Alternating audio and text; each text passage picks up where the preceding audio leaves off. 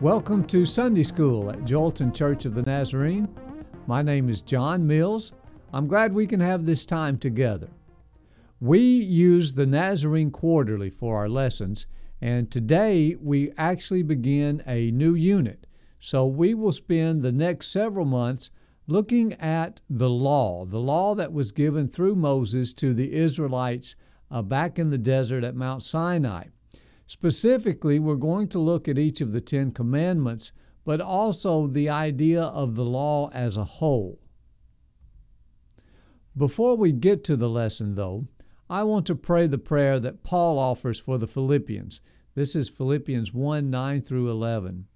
This is my prayer, that your love may abound more and more in knowledge and depth of insight, so that you may be able to discern what is best and may be pure and blameless until the day of Christ, filled with the fruit of righteousness that comes through Jesus Christ to the glory and praise of God. Amen. Our lesson today is titled Not Just Rules. God's law reveals to us who God is.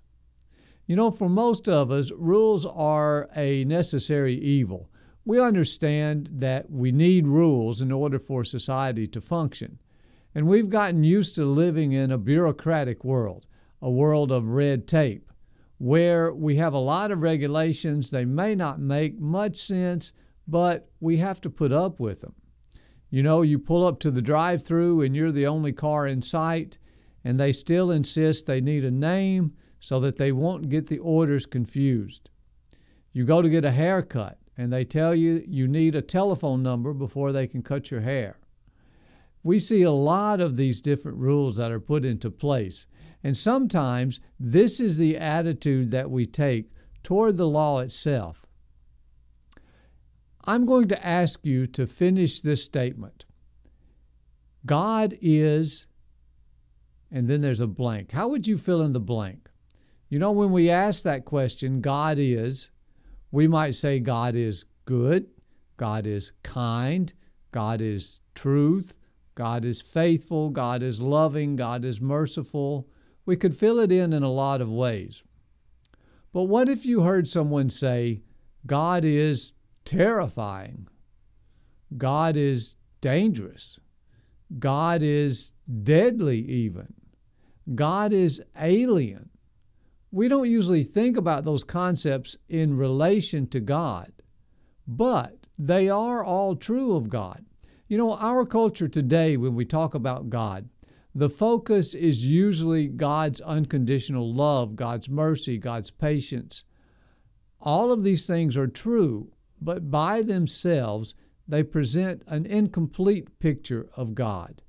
We envision a God who is soft and warm and fuzzy and huggable, a God who makes life easier for us.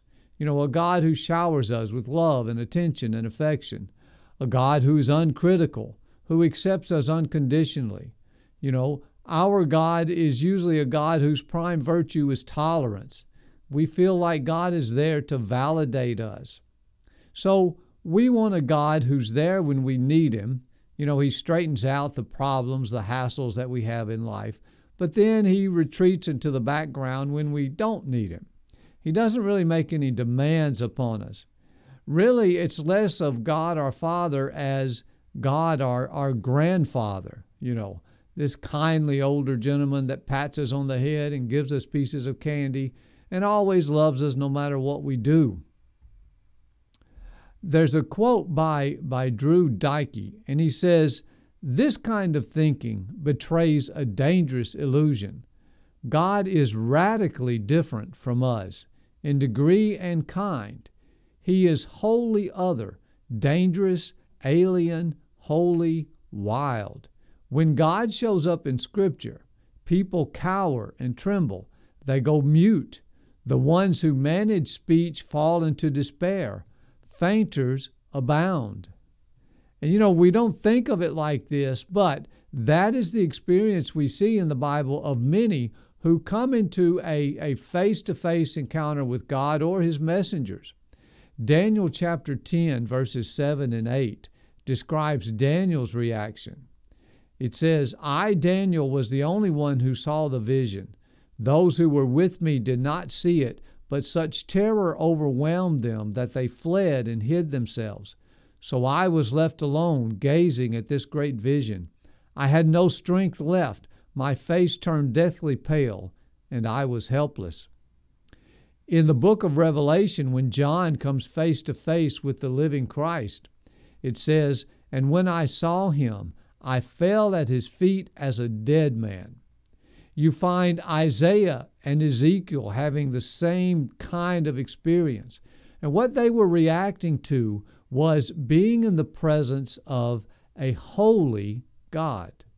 They were overcome by this realization of God's holiness when they were brought face to face with the, the perfection of who God is. And this grasp of holiness, this is something that's almost totally lacking in our society today. Barna, uh, the group that does all of the religious polling, they did an interesting study where they looked at this concept of holiness.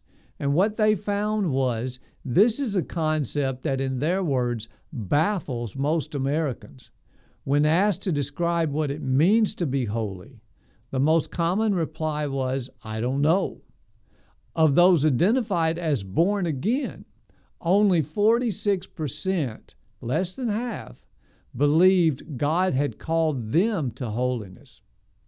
The, the Barna study concluded by saying the results portray a body of Christians who attend church and read the Bible, but do not understand the concept or significance of holiness, do not personally desire to be holy, and therefore do little, if anything, to pursue it. This failure to grasp God's holiness, it has a tremendous effect on who we are as the people of God. You know, we view survey after survey that basically shows no difference between those in the church and those outside the church. And we ask ourselves, you know, why is the modern church so weak, so ineffectual? Why do we seem to be no better at living life than our secular neighbors? Why do we have the same problems, the same weaknesses, the same addictions as the culture around us? And to a great extent, it's because we've lost this concept of God's holiness. And losing this has great consequences for us. There's another quote by Drew Dykey where he says, A healthy appreciation for divine holiness has a tremendous impact on how we live and how we relate to God. And then R.C. Sproul wrote a, a, book considered a classic called The Holiness of God. And in this book, he writes that holiness is one of the most important ideas that a Christian can ever grapple with. It is basic to our whole understanding of God and of Christianity. So, as we look at the law, that's one of the main reasons why we are studying this, you know, because our concept of holiness shapes how we see God. And our vision of God is something that is totally skewed in our society today. Sociologist Christian Smith, he did a, survey of American teenagers where he wanted to find out about their spiritual lives and what their spiritual lives and beliefs consisted of. And the result of his survey, he describes the fundamental religion of most teenagers in America. Now, these are Christian teenagers as moralistic, therapeutic deism. Now, what he means by this is it's moralistic. They believe that the purpose of religion is to live a moral life, to do good things, try to avoid bad things, and in return, I can expect God to reward me. It's therapeutic. The idea is God is there to make me peaceful and happy. You know, God is there to smooth out my life. Basically, God exists for me. And it's deism the idea that God is there, but mostly uninvolved with my life.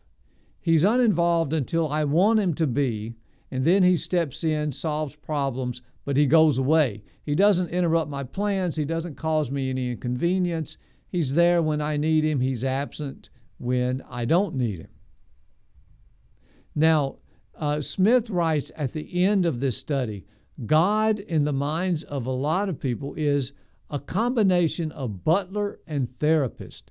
He's always on call to take care of problems that may arise, making me feel better, but he's not intruding. He's not becoming too personally involved. In other words, we remake God in the image that we want him to be, you know, to be the God that pleases us. But this is not the God that we meet at Mount Sinai. This is not the God who introduces himself to the Israelites. This is not the God who wants to reintroduce himself to us, who wants us to see him in all of his holiness. So, to help us grasp this idea of God's holiness, this quarter we're going to be looking at the law, the law that was given to the Israelites specifically the Ten Commandments themselves. And the law is a topic that gets overlooked a lot of times in the Christian church. In modern times, we make the mistake of thinking that the Old Testament really has nothing important to say to us.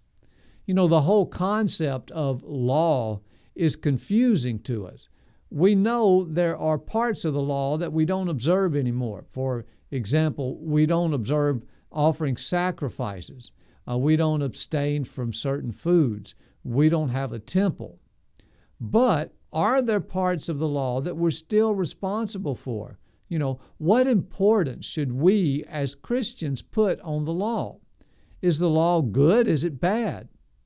You know, we often think of the Mosaic Law as this huge game of Simon Says a game where God makes these strange, inexplicable demands of His people to see whether they will obey Him or not, to see how well they will obey Him, really to find out if they're listening to Him.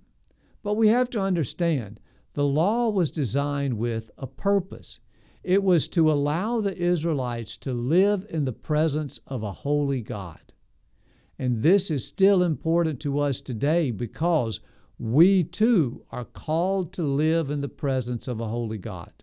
Now, we live under a new covenant, this covenant made possible through Jesus' death and resurrection. But the point is living in the presence of God.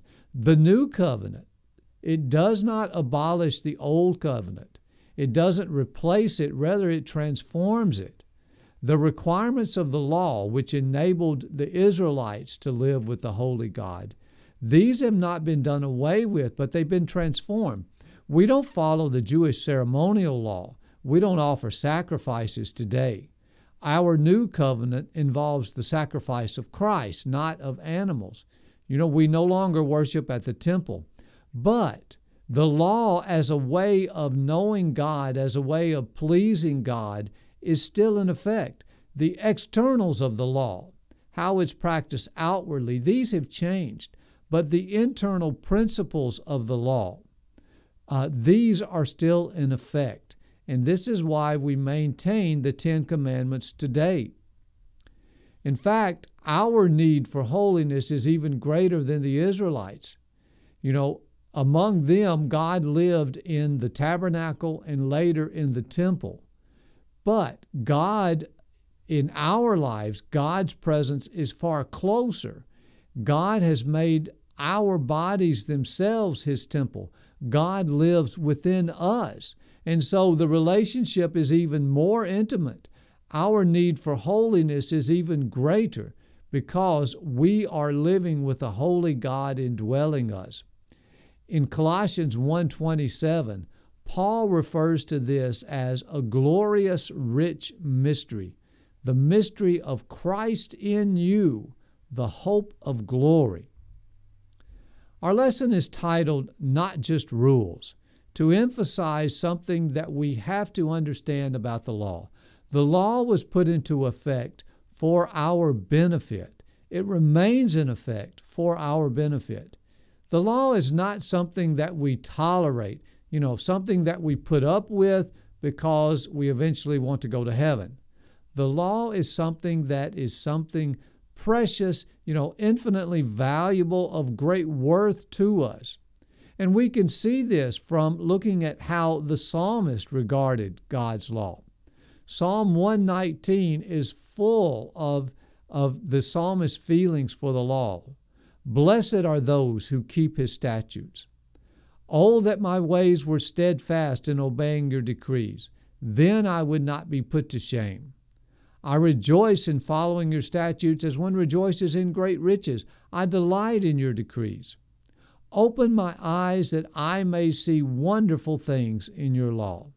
The law from your mouth is more precious to me than thousands of pieces of silver and gold. And so we can see from what the psalmist is telling us how precious the law should be to us. Now, a lot of times we have the mistaken idea that because we are saved by grace, that we no longer need the law, the law is no longer relevant, that we have no obligation to keep the law, to keep the principles of the law. Now, we are not saved by obeying the law. Paul made this very clear.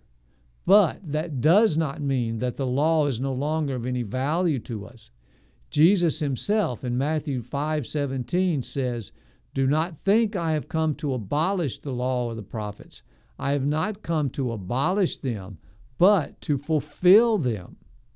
And Paul writes in Romans, Romans 2:13, "For it is not those who hear the law who are righteous in God's sight, but it is those who obey the law who will be declared righteous."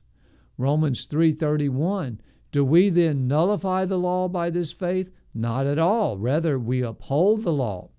Romans 6:15, "What then? Shall we sin because we are not under the law but under grace?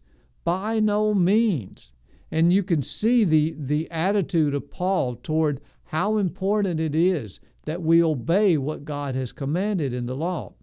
Now, from the New Testament, we find groups like the Pharisees who, who twisted the law. They focused on the externals, using the law as a way to show how righteous they were, how wicked everyone else was.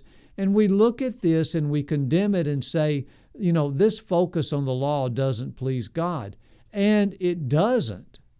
But this was something that the Jewish people had always known.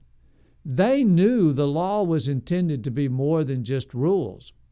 They knew that God was never satisfied with self righteous outward compliance with the law. This was the message the prophets gave them over and over again that God wants a people who serve Him from their hearts, who live in a relationship with Him, not just people who obey the outward aspects of the law. Hosea 6 6 For I desire mercy, not sacrifice, and acknowledgement of God rather than burnt offerings. And Micah 6 8 He has shown you, O mortal, what is good. And what does the Lord require of you? to act justly and to love mercy and to walk humbly with your God. So, the Jewish people knew that God wanted more than just an outward compliance with the law, that it involved an attitude of the heart. So, keep that in mind as we go through this study of the law. Now, today's lesson begins with Exodus chapter 19. Uh, we find the Israelites about three months into their journey.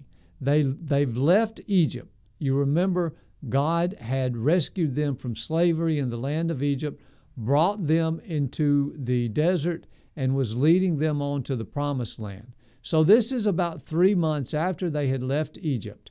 And God takes them to Mount Sinai, and they camp there.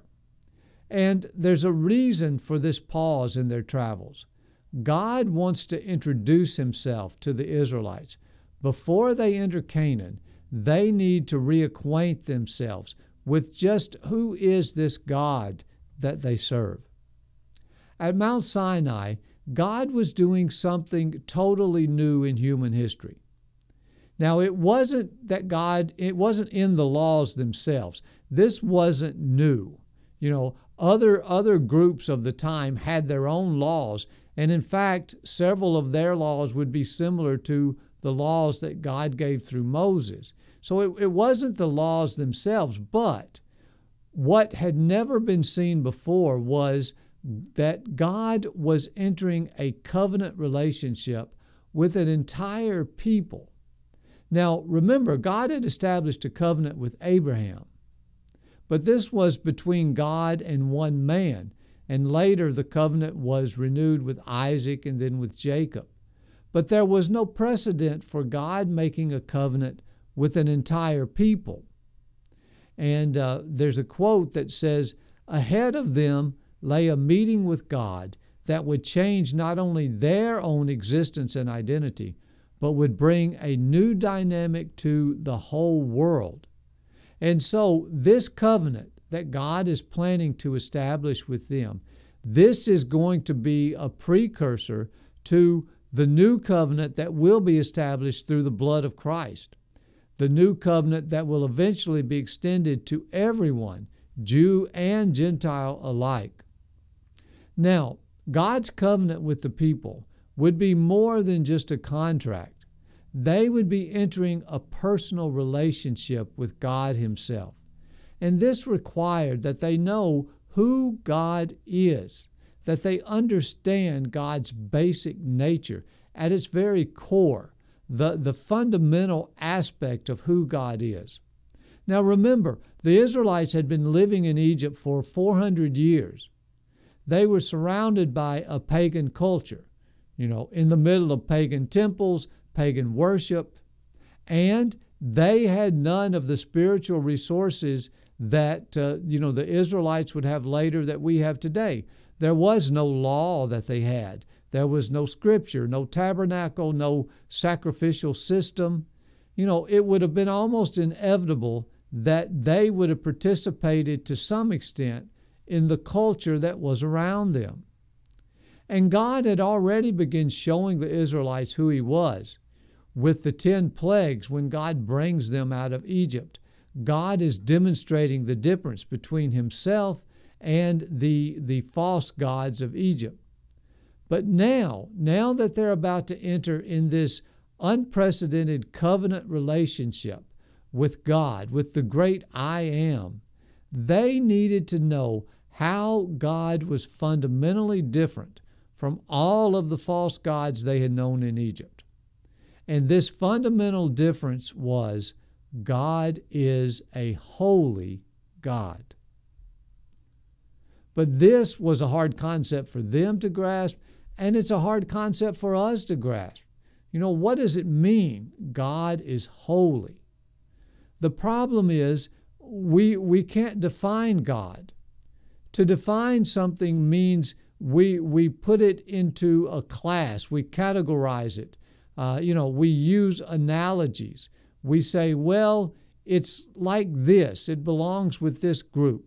So, for example, if I were going to define a rabbit for you, I might say, well, it's a small, furry mammal. It has long ears. It, chews a cud. And by using those analogies, by using those comparisons to other things, you would be able to get an understanding of what actually a rabbit is, whether you've ever seen a rabbit or not. So you end up with this composite picture in your mind. But we can't do that with God because there's nothing to compare God to. There's no category that God belongs to. He is totally unique. God is truly one of a kind. And so when we try to create analogies, we can't do it. We know that somehow we are made in the image of God, that somehow we are like God. So a lot of times we try to create analogies by comparing God to us, by assuming that God is like us. And we know the qualities that we find admirable, that we find likable in humans. And so we may use these to define God. For example, you know, we, we consider it a good thing to be kind, to be loving, uh, to be forgiving. And so we say, well, God, God is like that. God is like us in that sense. So we, we know what qualities we find in humans. We use them to, to describe God. But that leads us to big problems. John Piper writes when we try to move from us to God instead of from God to us, we will skew him badly, which is one of the great errors of our generation. What we end up doing is creating a God in our image, a God with the qualities that we want him to have, with the qualities that we think are important. You know, a God that we can understand. Really, a God who likes the same things we do, who dislikes the same things we do. You know, it's interesting when we look back at the Civil War in the United States. You had preachers from the South who were convinced God was on their side. You had preachers from the North convinced God was on their side. Now, both of those cannot be true. But somehow each group was convinced God was like them. And so we end up making this picture of God where God is formed in our image. And it's because we really have no way of grasping the holiness of God, which God's holiness is rooted in his ability to be is sorry, in his inability to be defined. John Piper writes, God's holiness is his absolute uniqueness. God's holiness is his incomparableness. Now, he is separate from all that is not God. He is uniquely and infinitely God. So, when we say God is holy, we are saying God is God. To be holy is to be God. Holiness is the union of everything that God is. It's not something that God has, it's who God is. A.W. Tozer writes, Holy is the way God is. To be holy, he does not conform to a standard, he is that standard. So, holiness is a, a composite term that, recom- that represents God's consummate perfection and total glory. Holiness is not a standard that we measure God by. God shows us what holiness is. So when we say that God is absolute moral perfection, we don't mean that God matches some moral code perfectly. What we mean is God is the perfect moral code. God is the pers- personification of morality, of what morals are. God's holiness means that God is always perfectly Himself. He can never do anything or be anything that contradicts Himself. He is always perfect godness, perfectly God-like. Can never be less than. So, you know, we know God is true. And what we mean by that is God can never be false. God can never be anything but infinitely true. God is love. He can never act in any way but love. He can never be anything other than infinite love. And this is expressed, I, I, like the way Paul expresses this in Romans, verse 3 or chapter 3, verse 4, where Paul writes, let God be found true, though every man be found a liar. In other words, we know that God is true and will always be true and can never be anything but true, no matter how many men are saying something that's opposite of that. God cannot be anything but God. God is holy. God's holiness means two very or very important things to us. First of all, he is other. He is separate. He's set apart in a class by himself. God is different, not just in degree. A lot of times we have the idea that God is kind of a, a superman.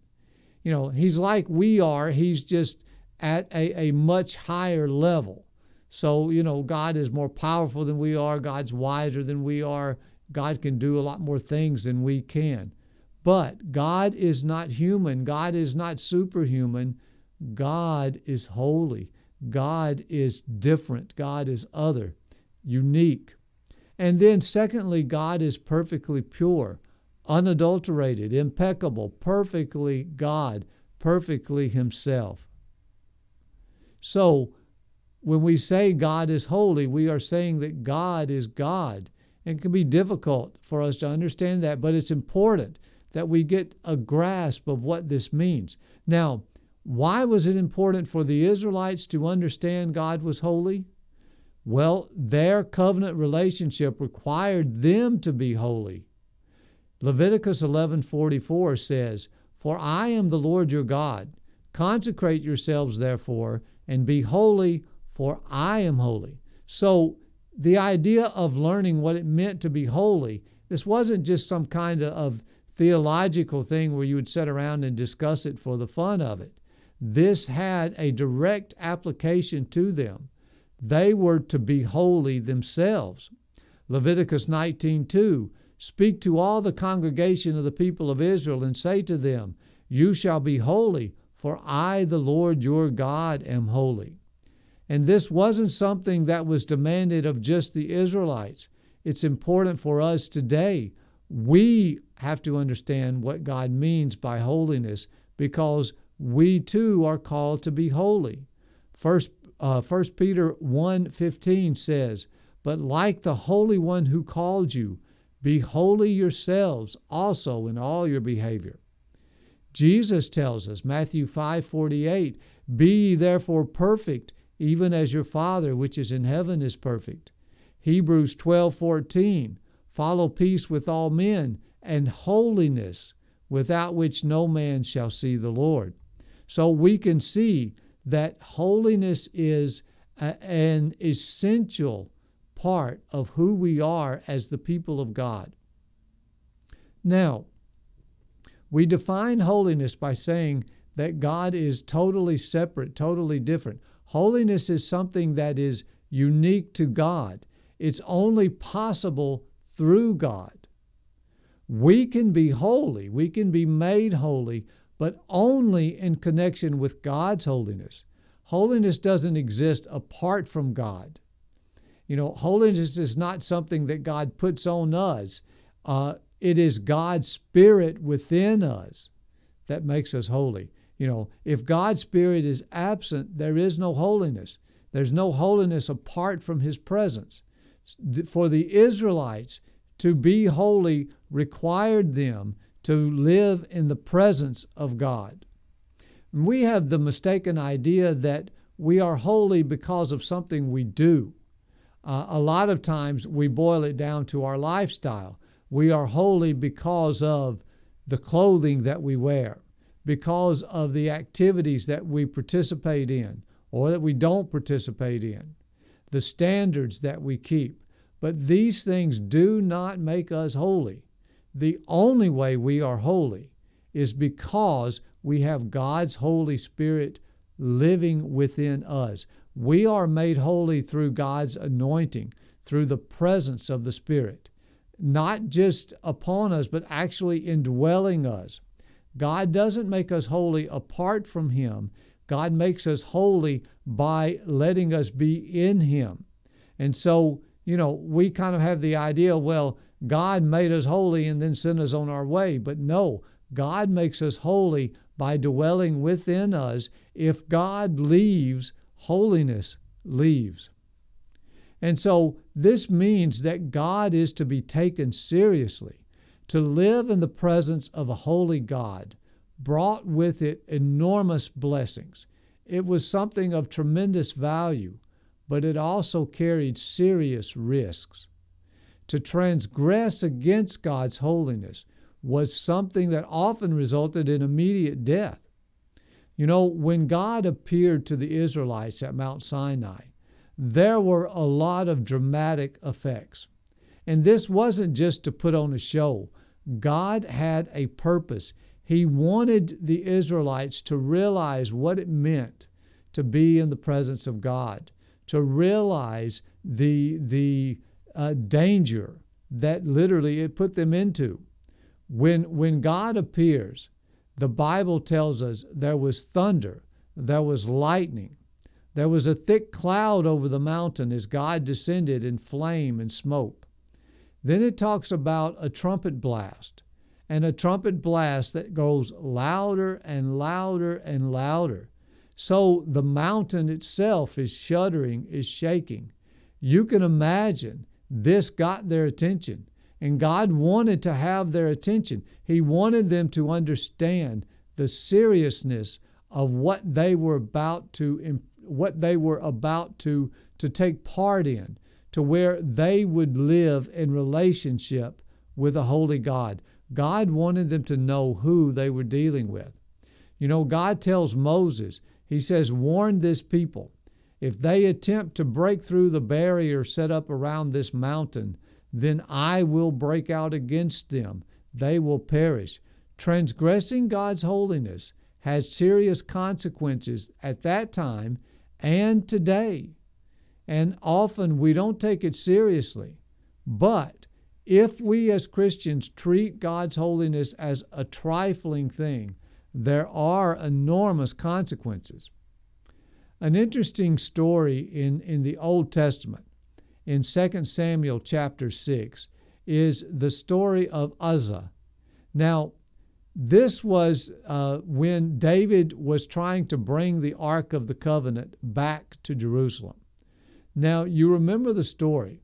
The Israelites had taken the Ark of the Covenant with them when they went to battle the Philistines because they, they assumed that if they had the Ark, then they would automatically have victory. But this wasn't the case. The Philistines defeated them in battle and captured the Ark. However, the Philistines realized they had something that they couldn't handle. And because of plagues breaking out, they sent the, the uh, ark back to Israel. But it stayed away from Jerusalem. And so David was going to get it to bring it back to Jerusalem. And so they went to get the ark, and it says they put it on a cart and had it pulled by oxen. And Uzzah was one of two drivers on the cart. And as they were moving along, the oxen stumbled. And Uzzah, to steady the ark, reached out his hand and put his hand on the ark. And when he does this, God strikes him dead. And you think of that. Well, that doesn't seem so bad to us, you know. He, he was trying to protect the ark. But Uzzah was treating as something trifling the holiness of God and coming into contact with the holy things of God. And later in the New Testament, you know, in, in 1 Corinthians chapter 11, Paul gives a very stern warning to the Corinthians about partaking of the Lord's Supper. He writes, So then, whoever eats the bread or drinks the cup of the Lord in an unworthy manner will be guilty of sinning against the body and blood of the Lord. Everyone ought to examine themselves before they eat of the bread and drink of the cup. For those who eat and drink without discerning the body of Christ eat and drink judgment on themselves. This is why many of you are weak and sick, and a number of you have fallen asleep. But if we were more discerning, with regard to ourselves, we would not come under such judgment. Now, the Corinthians were treating the Lord's Supper as ordinary food. They were treating what was sacred as what was ordinary, as what was profane. They were insulting, really, the sacrifice of Christ. And this is, is a difficult uh, chapter to understand, and I, I don't understand all of it at all. But I think we do get the clear understanding that the things of God are not to be trifled with. And when we treat them in an unworthy manner, when we dismiss the holiness of God, we pay a consequence for that.